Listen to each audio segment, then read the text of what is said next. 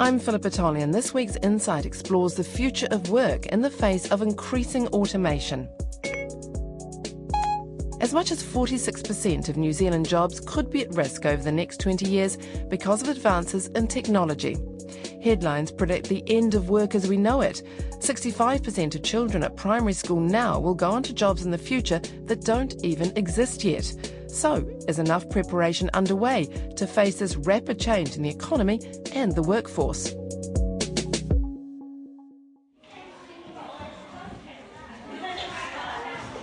When I grow up, I want to be a police lady. I want to be a scientist.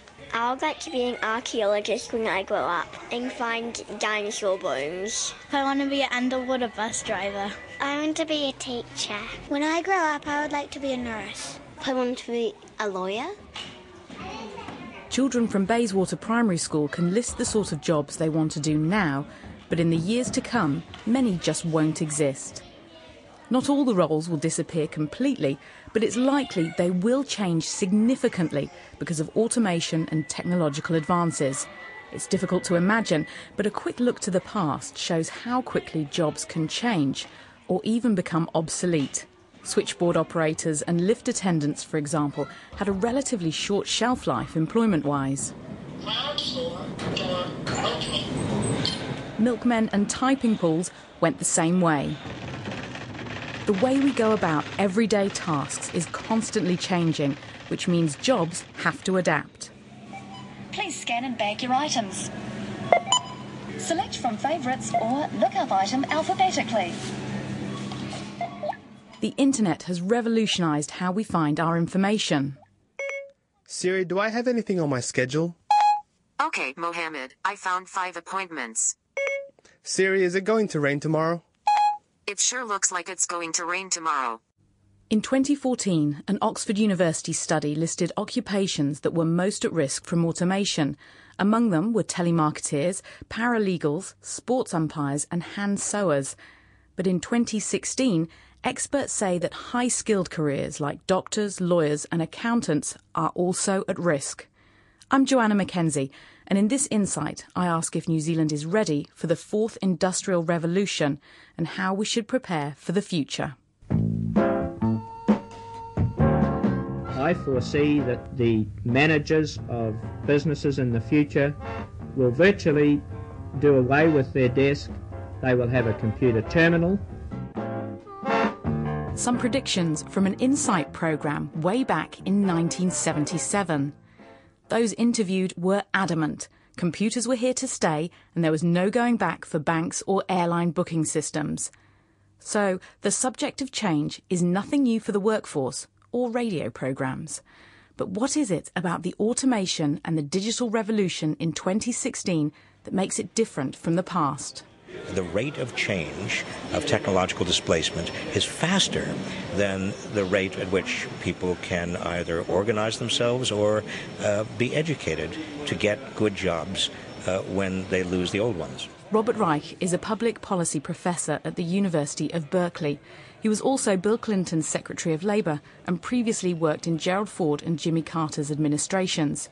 During a recent trip to New Zealand, he said people need to think about work in a totally different way. We're not talking about careers any longer because the old career had very standard and well-established uh, uh, paths attached to it. So you knew where you were likely to be in three years or eight years or ten years. No, th the careers are gone.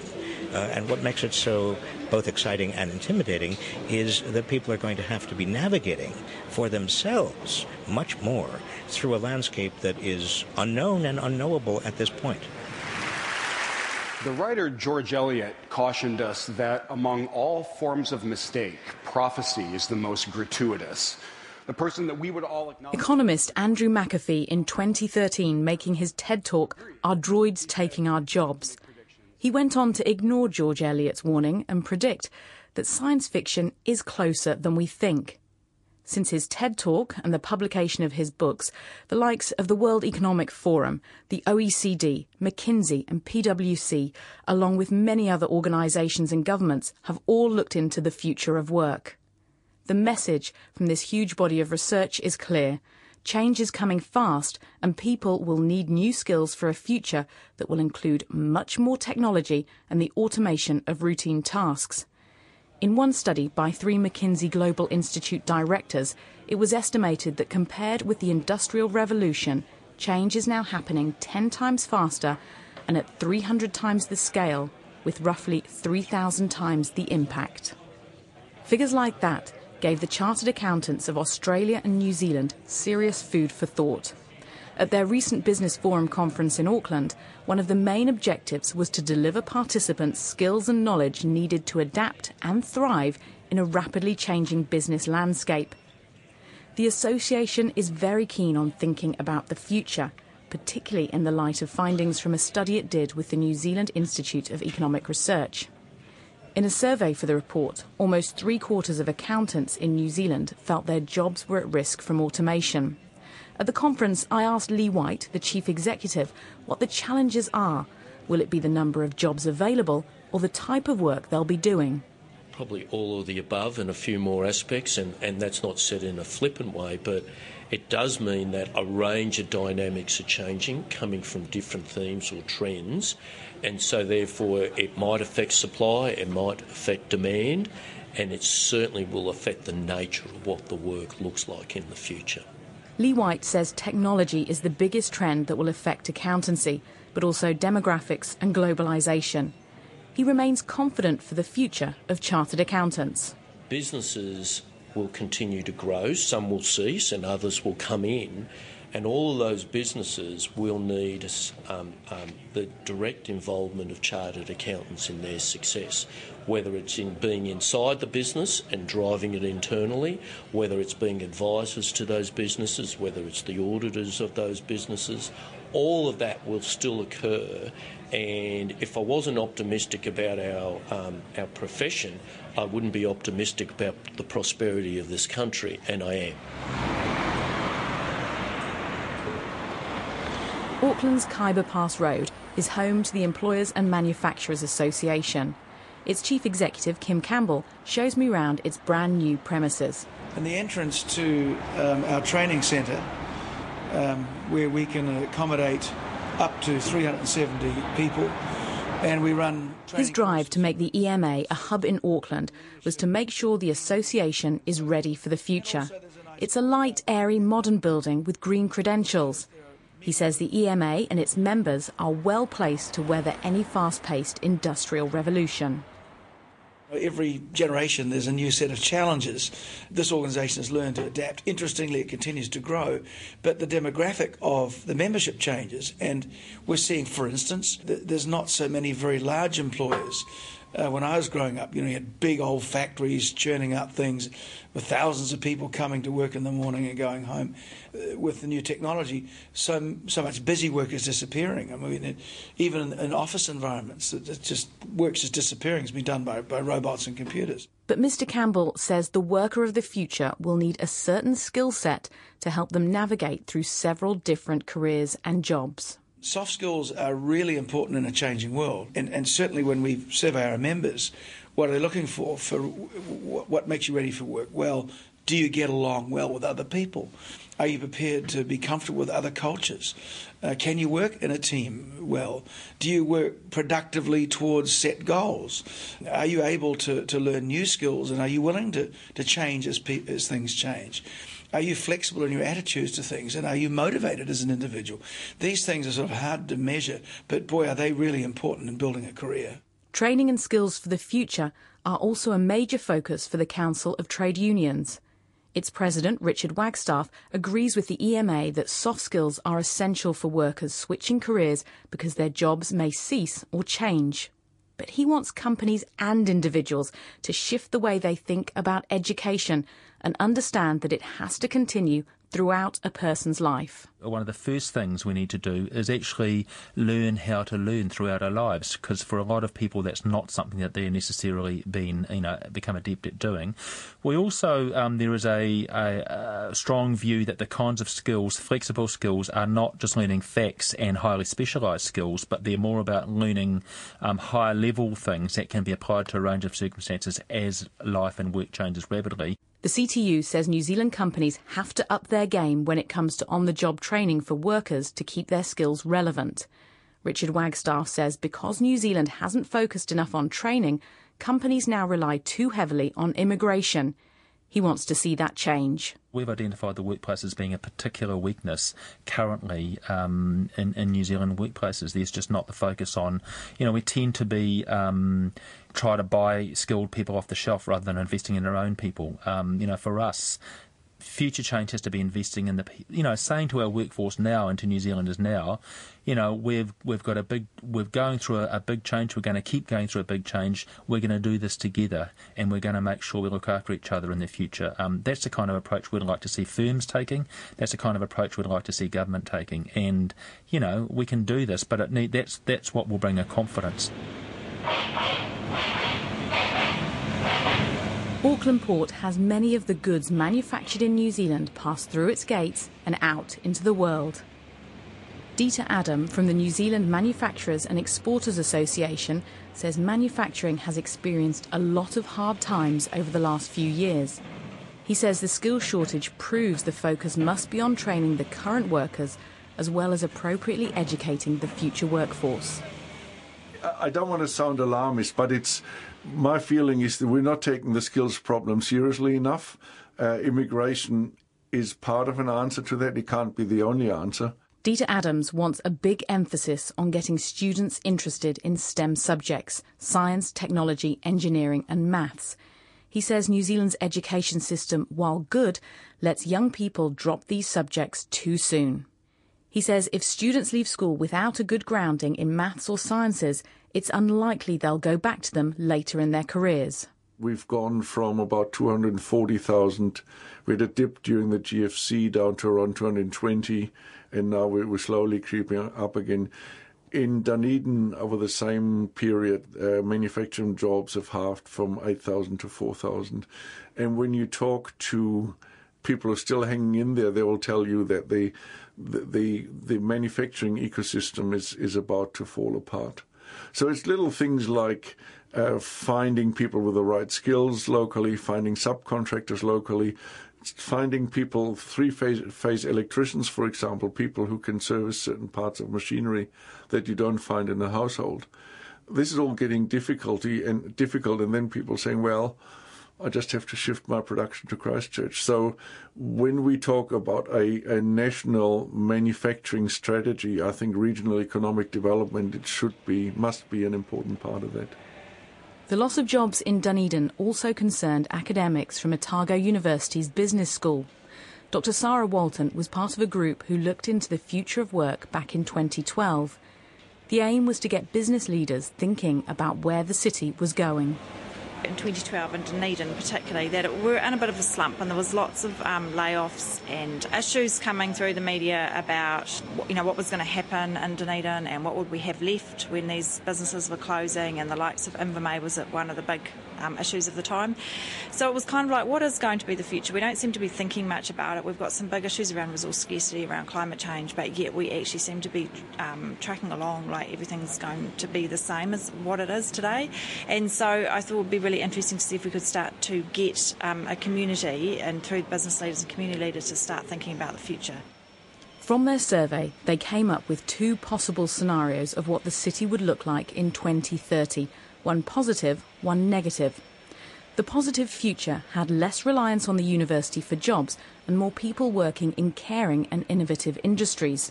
But when it came to thinking about what the workplace of the future was like, Doctor Walton says the businesses weren't very clear. We found that in general, when we asked lots of questions about what work would be like, they came back fairly um, benign in many ways. That's sort of what we expected, what you hear about flexibility, adaptivity, globalisation, but not anything particularly sort of um, radical.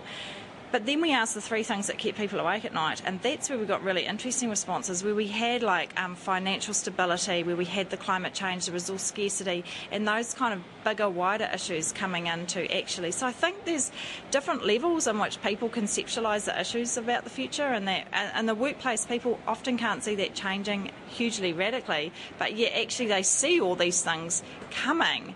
But I'm not sure how we can, how, it's hard to relate that back to the workplace. One high-tech company that's at the cutting edge of automation in several industries is Scott Technology, also based in Dunedin.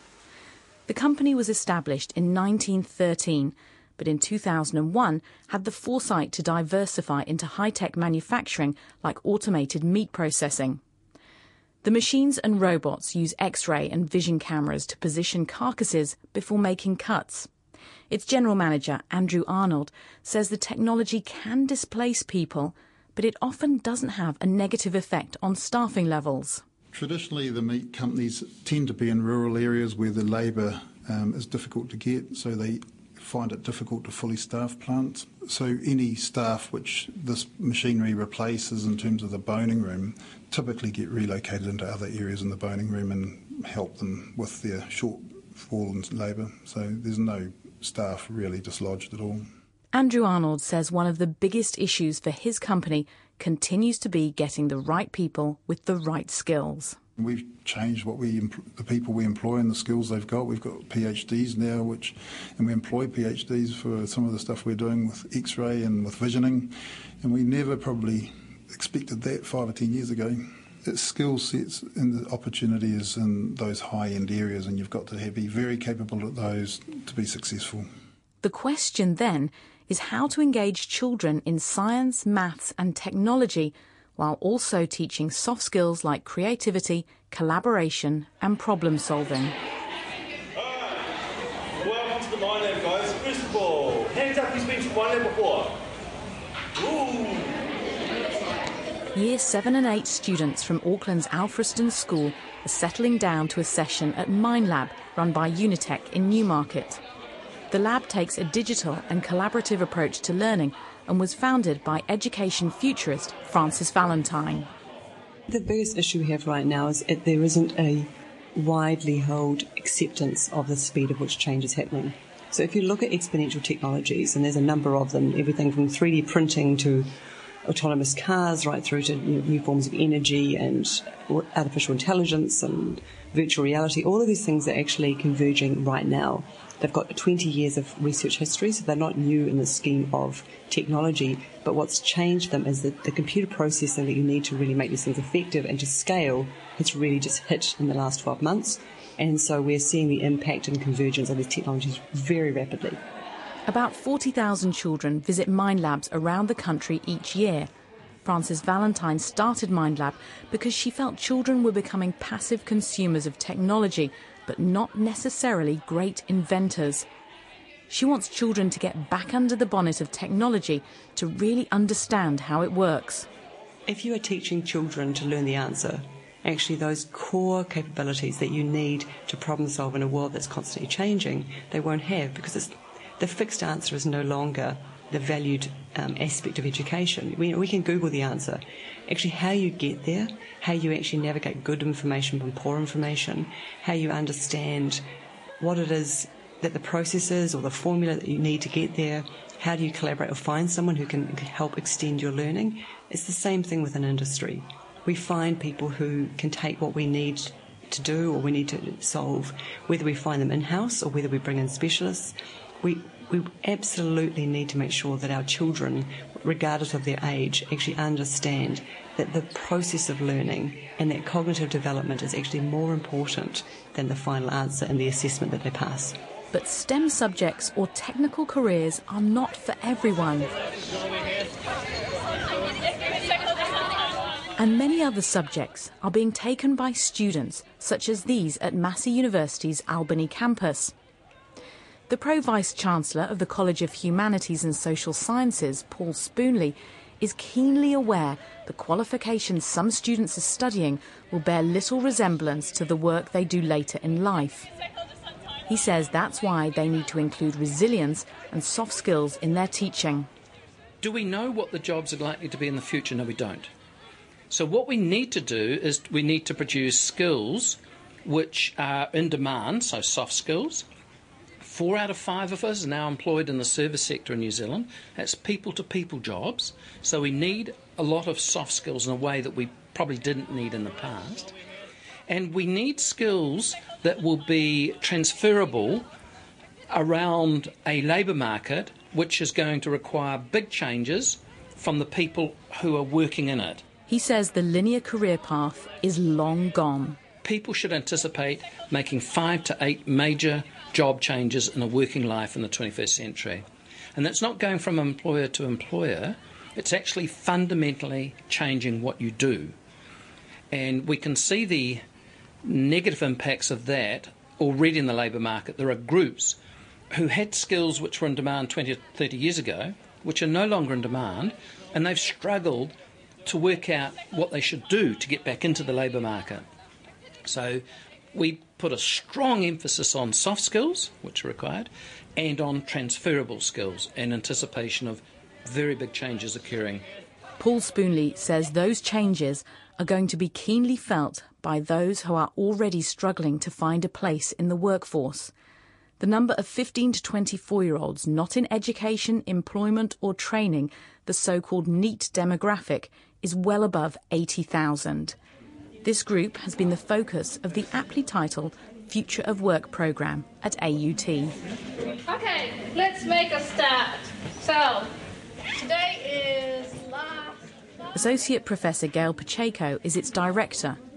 She says the vulnerable group are likely to fall further behind in the future and there will be less opportunity for them to gain vital skills.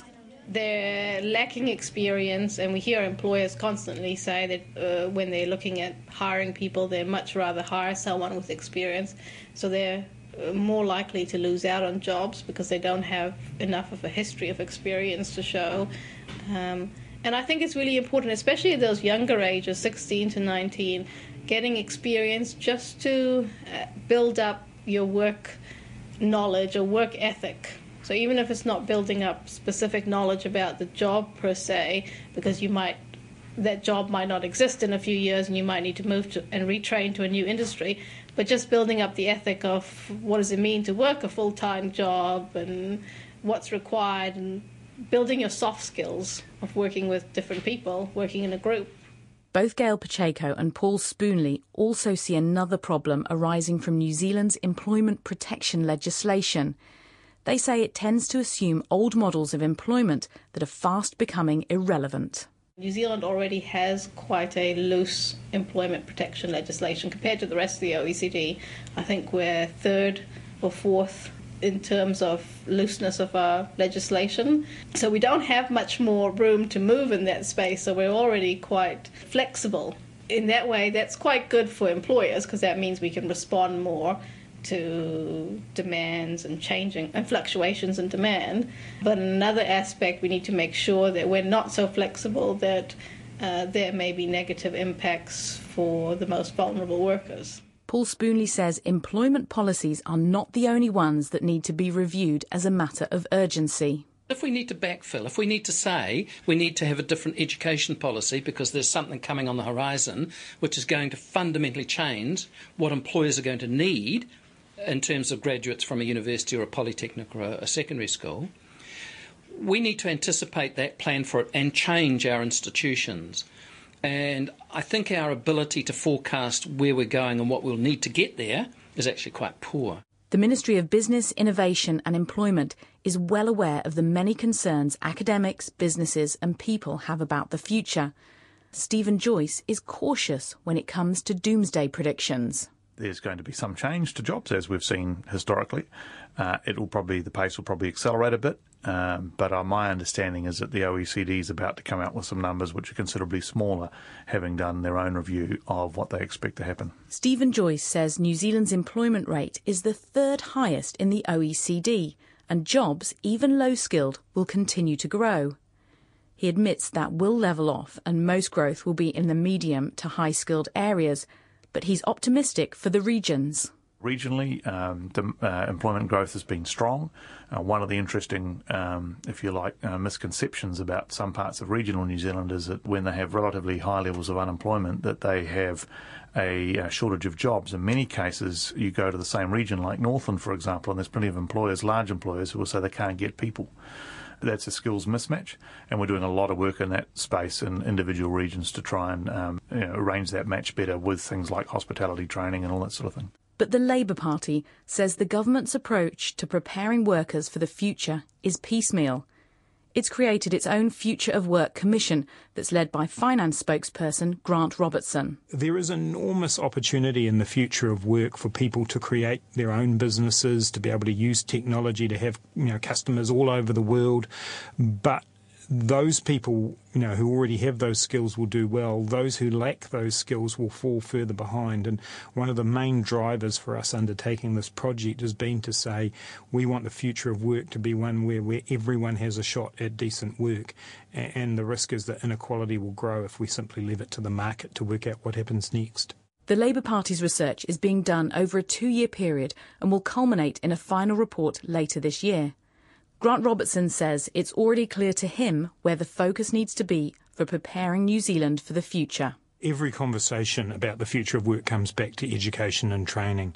And, you know, the first thing we need to do is make sure that the school system is, is in a shape to be able to produce people that will, who'll be adaptable and resilient and able to take up the opportunities. We think that requires a bit of a rethink around many aspects of the school system, including a, the obsession that we've got at the moment with, with standardised assessment. We need to shift that towards making sure we're developing the potential of each individual student. We need to make Make sure that every student leaving high school has a plan for what happens next. At the moment, we've got eighty-seven thousand two hundred young people uh, who are not in employment, education or training. That is a real risk factor. The government says it already has policies to help people who want to retrain later in life and to increase interest in STEM subjects with a program called Curious Minds. Back at the Mind Lab by Unitec, where New Zealand's workers of the future are experimenting with robotics and animation, Francis Valentine says policy needs to go further.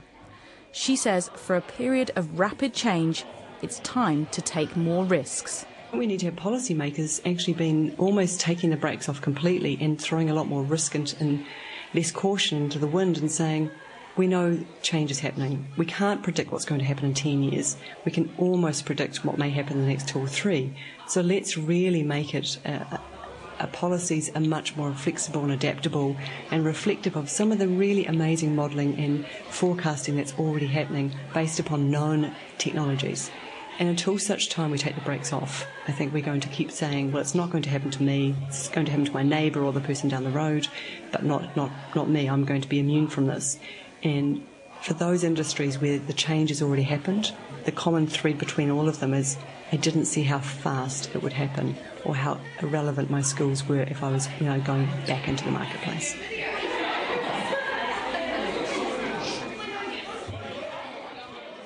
I'm Joanna McKenzie, and that's Insight for this week. If you'd like to get in touch, it would be great to hear from you. Our email is insight at radio n z dot co dot n z. or post a tweet. Our handle is at InsightRNZ. The archive material from the nineteen seventies was supplied by Ngā Taonga Sound and Vision. I wrote and presented that programme. It was produced by Philip Tolley with technical production by William Saunders.